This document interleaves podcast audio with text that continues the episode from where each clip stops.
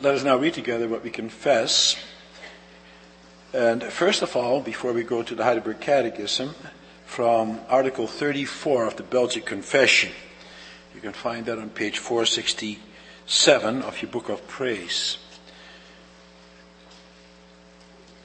And then we read the first part.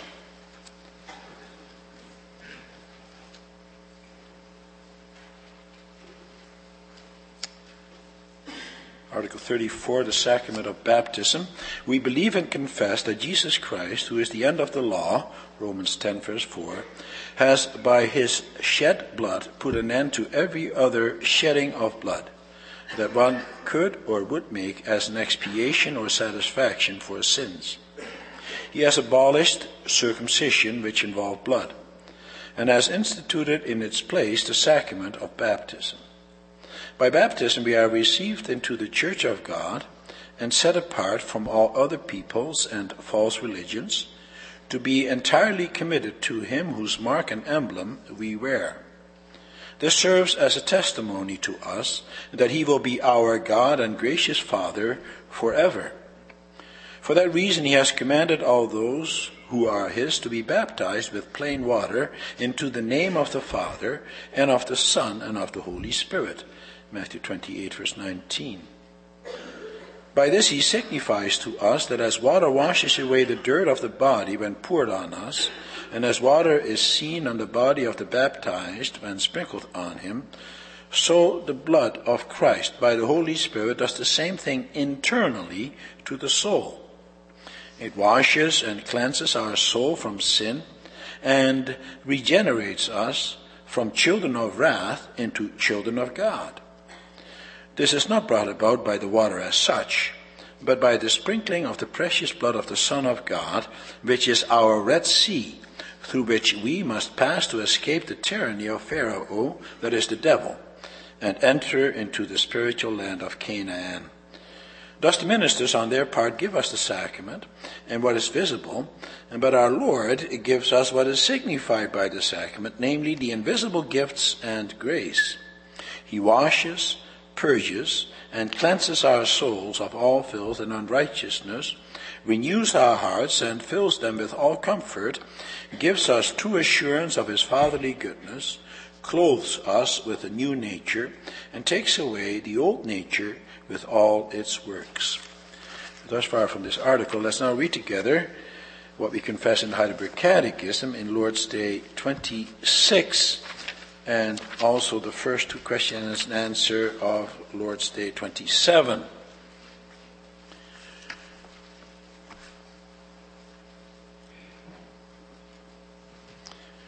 There we find God's Word summarized as follows. How does holy baptism signify and seal to you that the one sacrifice of Christ on the cross benefits you? In this way, Christ instituted this outward washing, and with it gave the promise that as surely as water washes away the dirt from the body, so certainly his blood and spirit wash away the impurity of my soul, that is, all my sins.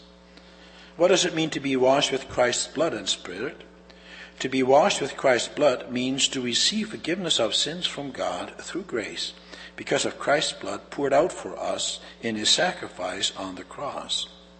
To be washed with His Spirit means to be renewed by the Holy Spirit and sanctified to be members of Christ so that more and more we become dead to sin and lead a holy and blameless life.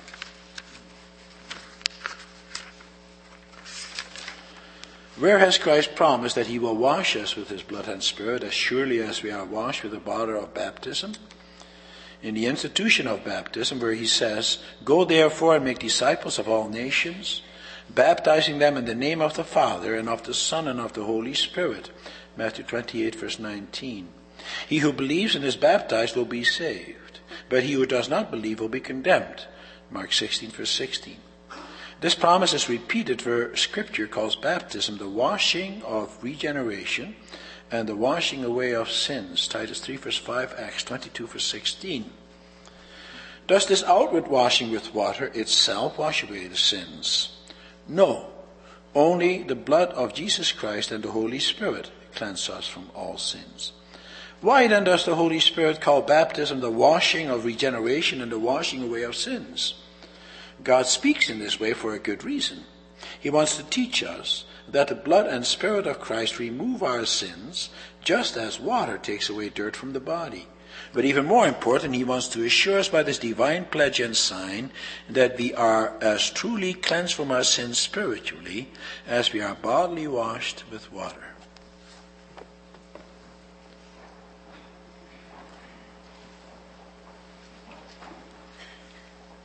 After the sermon, we will sing together from hymn 47, the stanzas 1, 2, 6, and 7.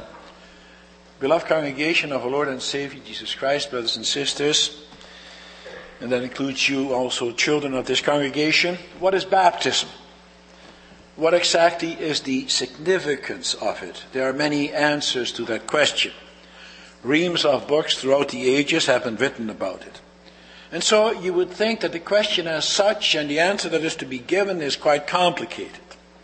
There are so many different opinions about it.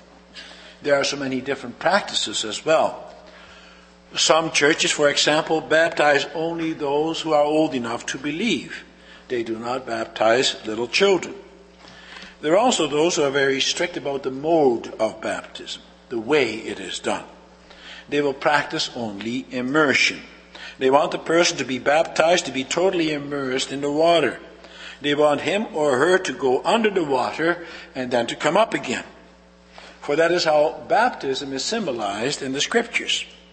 The going under the water symbolizes our death, and the coming up again symbolizes the new life we receive. And therefore, they do not think that the sprinkling with water is the right thing to do as to the meaning of baptism, there are those who say that baptism is necessary for salvation. The Roman Catholics, for example. And therefore, they also practice emergency baptisms. That is, baptism of children who are in danger of dying or who are about to die. They think that the baptism is necessary for the child to be saved. And so it seems all very complicated. But is that really the case? Well, the Catechism also deals with baptism extensively. Two Lord's Days with six questions and answers are devoted to it.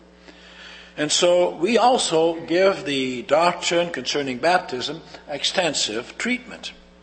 But our catechism is a summary of God's Word. In other words, it takes everything that the Bible says about a certain doctrine and puts it into a concise and simple format. The catechism is a teaching tool. And that's all it is. It merely summarizes what God says in His Word. It's a very effective tool, but we have to remember that the Bible is so much richer. It gives us doctrinal matters within the life of the believer and the situation that he finds him or herself in at that moment. And so we have to go back to the richness of God's Word time and again if you want to truly understand what God is saying to us. We have to listen carefully to Him and read His Word within the context that He gives it to us. We have the tendency to twist God's Word and make it say something that it doesn't say. We have our own personal agenda and want to give ourselves a role in our salvation. That's where the problem comes in. And that's why there are so many opinions and practices.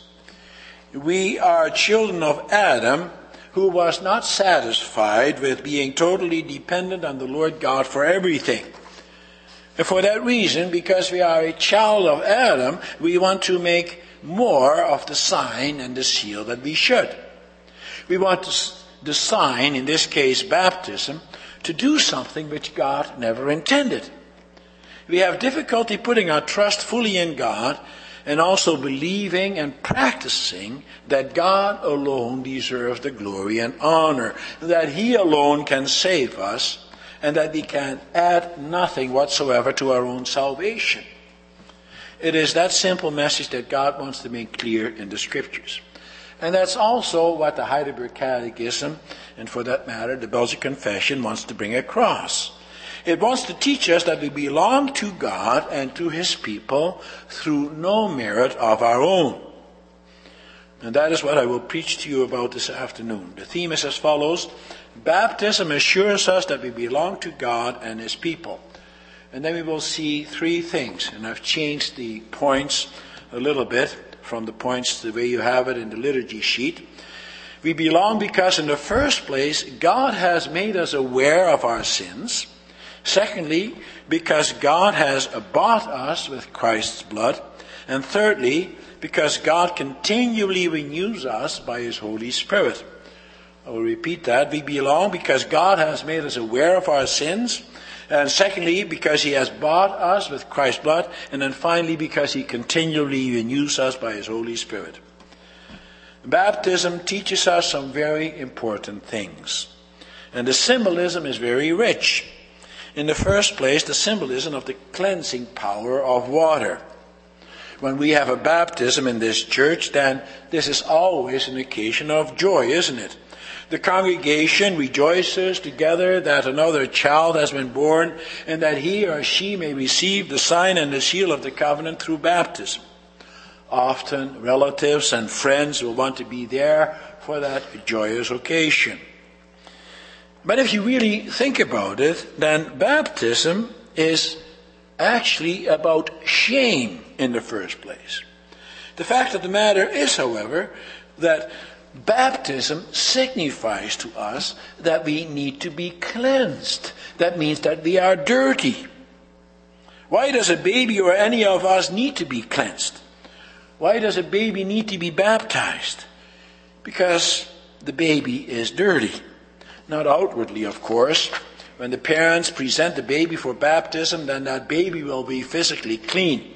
It will have been washed and given a white gown. The baby and the clothes that the baby wears are clean. The baby receives baptism to symbolize the fact that he or she is dirty, polluted, full of impurities inwardly. Moment ago, we sang from Psalm 51 that we were in sinfulness conceived. From the moment that the egg and the sperm come together and you become a living human being, your inward pollution is already present. Our sinfulness and our pollution are present throughout our whole life. And the Lord God wants us to be keenly aware of that. Have you ever wondered about the various purification laws that you find in the Old Testament. Pages and pages are written about the ways that you have to be clean. There are all kinds of prescriptions. Listen to what it says in Leviticus 11, verse 47, for example. It says that the Israelites must distinguish between the unclean and the clean, between living creatures that may be eaten and those that may not be eaten. In referring here to clean and unclean foods, the Lord describes the kinds of birds that you can eat and the kinds of fowl that you may eat and all the other kinds of animals that you may or may not eat. There are unclean fish and clean fish, and unclean birds and clean birds, and all kinds of animals which either which are either clean or unclean. Leviticus also describes that many things and events make people unclean before God you would be considered unclean when you were sick, for example, or when you had to vomit, or when you had an open wound, or when you had loss of blood through menstruation, or after you had touched a dead body, or when you had any kind of skin disease. Again, all those things are elaborately described in the books of Moses. These laws were carefully laid out in the Old Testament. Why? For medical reasons, so that the people would not spread any disease? No. Although that was an important element, that was not the primary reason. The primary reason was to teach the people that they are polluted and that they need to be cleansed, that purity is necessary. They had to be taught that because of their uncleanness, they could not be in the presence of God and they could not even be in the presence of God's people. For when you were declared unclean for any of those reasons, then you also had to isolate yourself from the rest of the community. You could not be near them, and you could not worship together with them in the temple. You had to bow your head in shame and isolate yourself. Only once you are declared clean again by the priest could you once again partake of the fellowship with God in the temple and with God's holy people. However, before you could even do that, you first had to bathe yourself in clean water. And you had to wash all your clothes until they were sparkling clean. You also had to bring a sacrifice, a lamb or a young pigeon, as a sin offering. The water indicated the necessity for cleansing, and the blood of the slain animal represented the penalty that was due because of sin. An animal, thankfully, was substituted for the person himself, but that slain animal indicated that sin makes us deserving of death. Note well that the aim of all this is to have fellowship with God and with God's people. That's what it is all about. That's what God wants to teach us with this. Sin puts up barriers between God and his people. Because of sin, we are unable to have fellowship with God and fellowship with others. And every single person here on earth had better realize that. It is for that reason that John the Baptist came upon the scene and offered the baptism of repentance for the forgiveness of sins. For what was the case? Israel, God's covenant people, by and large, was not ashamed of their sins. They did not understand the great chasm that came about with God because of their sin. They had no awareness of their sin. They thought that they belonged to God and that they had true fellowship with Him and the rest of Israel because of their own inherent worth. But the reality is that that is not true at all. And that is why John begins by rebuking them about their boasting about their lineage. He says in Luke 3 verse 8, produce fruit in keeping with repentance, and do not begin to say to yourselves, we have Abraham as our father. For I tell you that out of these stones, God can raise up children for Abraham. Israel thought that they were children of God because of their heritage because they were all related through Abraham, who, as the scriptures clearly teach, was a child of God. They also thought that they were God's children because they had received the sign and the seal of the covenant, which in the Old Testament was circumcision. John the Baptist warned them that they have a false idea about how they are or how they become a child of God.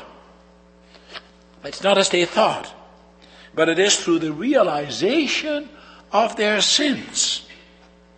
It is through the realization that you need to be cleansed thoroughly through the pollution that clings to you. And you need to repent. It is for that reason that John went out to baptize. Baptism is a symbol that everyone in Israel would readily understand. For there were many washing rituals in the Old Testament. The priests and the people had to wash themselves for many occasions, and in order to gain access to the holy and the most holy place in the temple. And that is why there was a wash basin, a laver in the temple. Time and again they had to cleanse themselves. Not because they were physically dirty, but because they were inwardly dirty. The proselytes, that is, those people who were converted to Judaism, were also baptized. And so baptism existed already before John introduced it. The proselytes could not enter the court of the temple unless they had undergone, undergone a thorough cleansing with water. That was meant to make them also realize their own sins, to make them realize that they come from an unclean people. However, the Israelites themselves did not have to undergo that same ritual of baptism. They did not deem it necessary for themselves. After all, they were, as far as they were concerned, natural children of God. They were not unclean because of their birth, because they belonged to Abraham. And that's where the danger also comes in for us, brothers and sisters, boys and girls.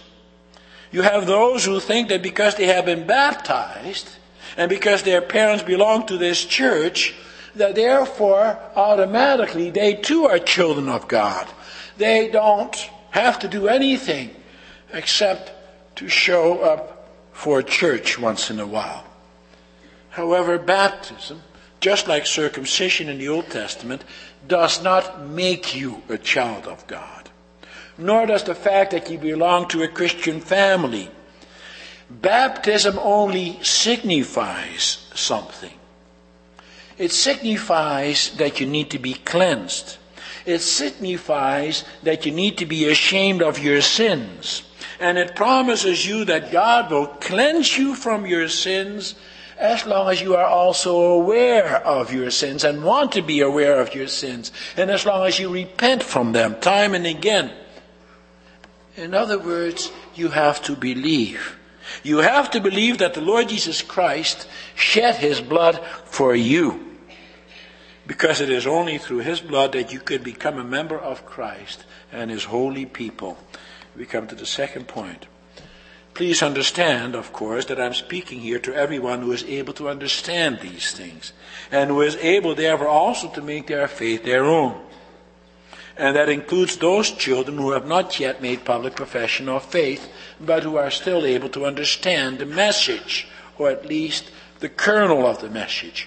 God wants you to be aware of your sins and of your need to be cleansed. For children who are very small and who do not yet understand, that is different. We will deal with that, the Lord willing, next week when we deal with the baptism of infants.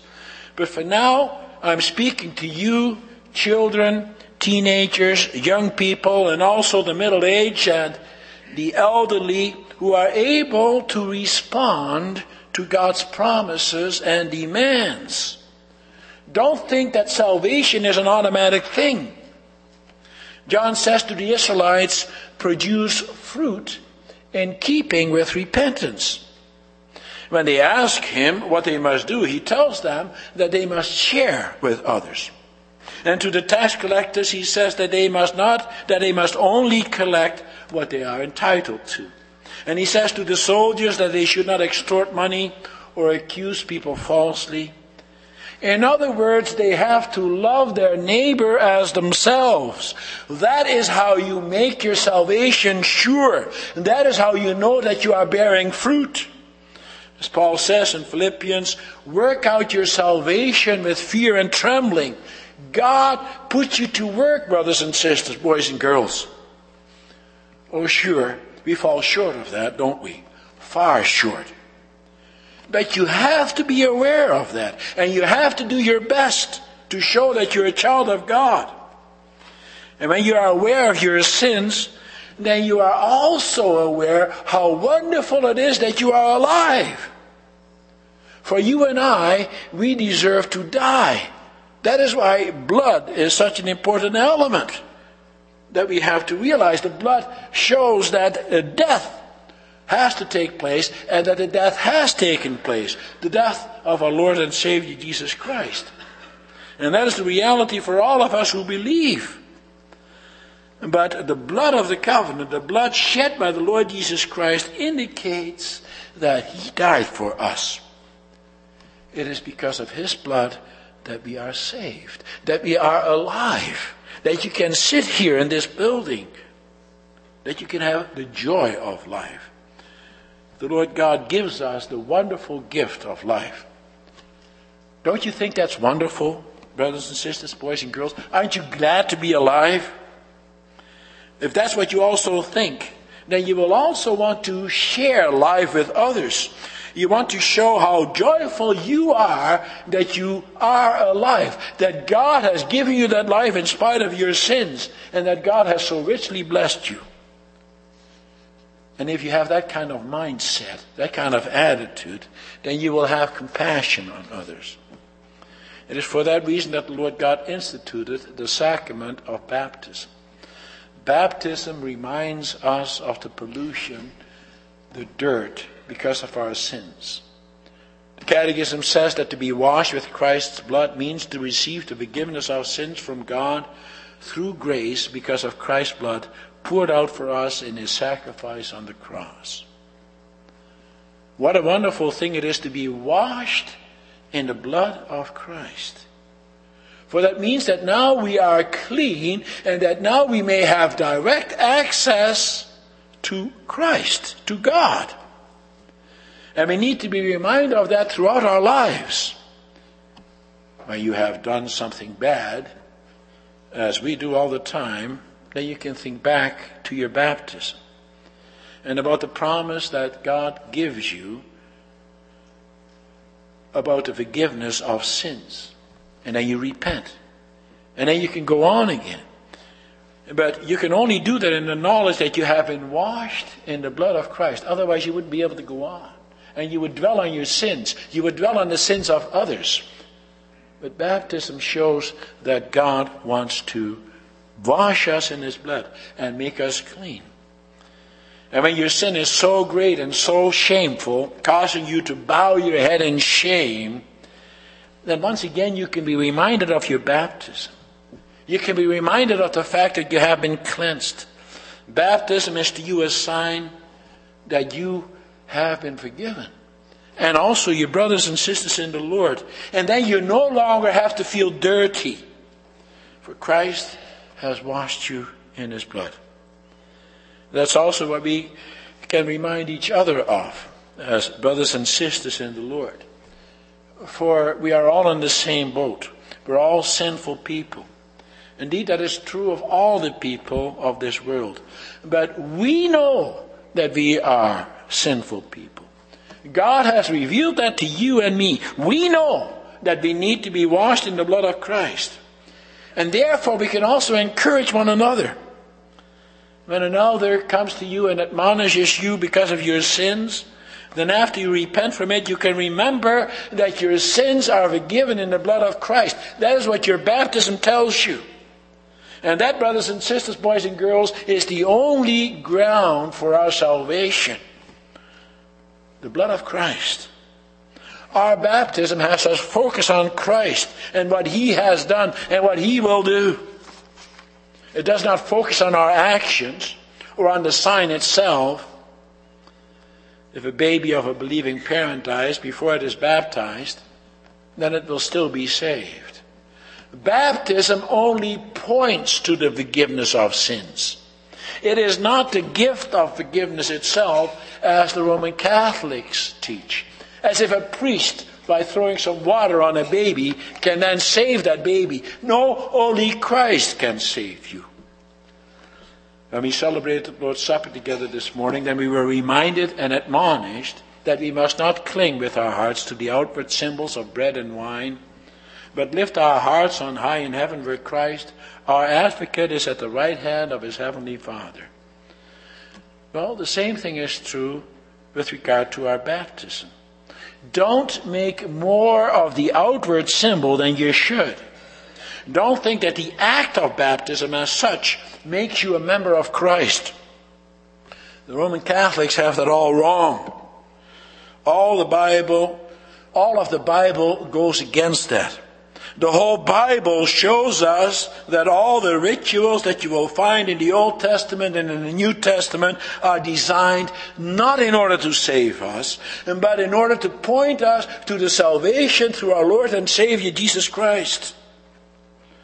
And that is why the insistence of some churches that baptism is only valid when you have total immersion is also wrong. They too make more of the sign than they should. Oh, sure, with total immersion, the symbolism is richer. When you're immersed in the water, then you go under the water, which symbolizes burial with Christ into death and a dying to sin. And then when you rise up from the water, then you are a new, cleansed person, which symbolizes how Christ is raised, having conquered death. That is in accordance with what Paul says in Romans 6, verse 3 and 4. He says, Or don't you know that all of us who were baptized into Christ Jesus were baptized into his death? We are therefore buried with him through baptism into death, in order that just as Christ was raised from the dead through the glory of the Father, we too may live a new life. John the Baptist also baptized by immersion. He did that in the Jordan. But it is questionable whether or not the 3,000 who were baptized on the day of Pentecost and the jailer who was baptized in his house during the night, whether they were baptized by immersion. Likely the sprinkling of water was done, for the Bible teaches us that the sprinkle has the same meaning as immersion. The Bible uses the concept of sprinkling with water and the blood on various occasions. Hebrews 12 verse 24 speaks of the sprinkled blood. And it says in Ezekiel 36 verse 25, I will sprinkle clean water on you and you will be clean. I will cleanse you from all your impurities and from all your idols. The sprinkling of water indicates the cleansing from sin but it means more. For we are not just washed through the blood of Christ, but we are also washed with His Holy Spirit. We come to the third point. John the Baptist says in Luke 3 verse 16, I baptize you with water, but one more powerful than I will come. The thongs of whose sandals I am not worthy to untie. He will baptize you with the Holy Spirit and with fire.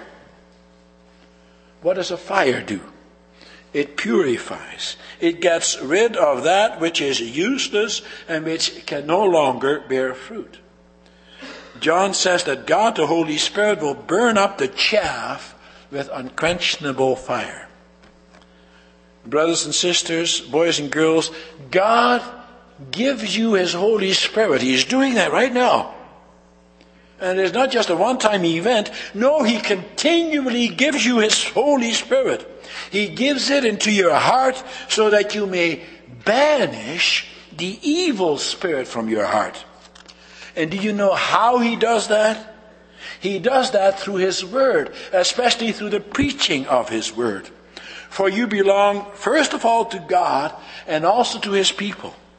For we are a congregation together who can appeal to the baptism that each and every one of us has received and apply God's word in the knowledge that each and every one of us has been given the wonderful promise of the forgiveness of sins and eternal life.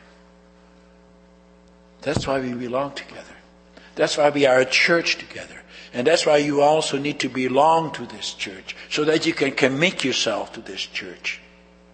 Article 34 of the Belgian Confession says that by baptism we are received into the church of God and set apart from all other peoples and false religions to be entirely committed to Him whose mark and emblem we wear.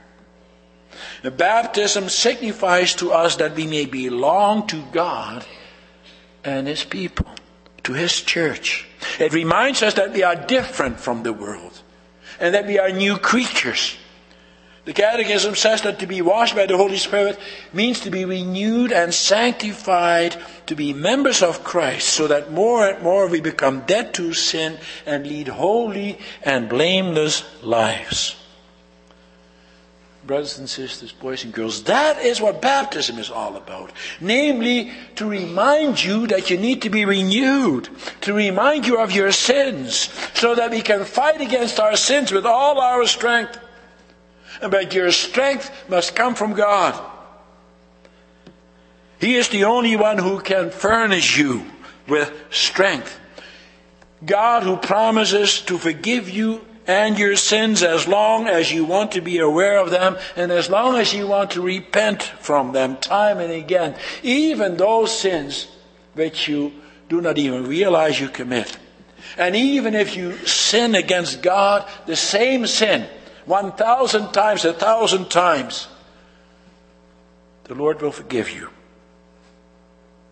if you are truly sorry and repent. That is what baptism points out. That is what it signifies. That is what it means. And so God will continue to work in you and me through His Holy Spirit. Isn't that wonderful? He will do that because you are a child of God through no effort through no merit of your own.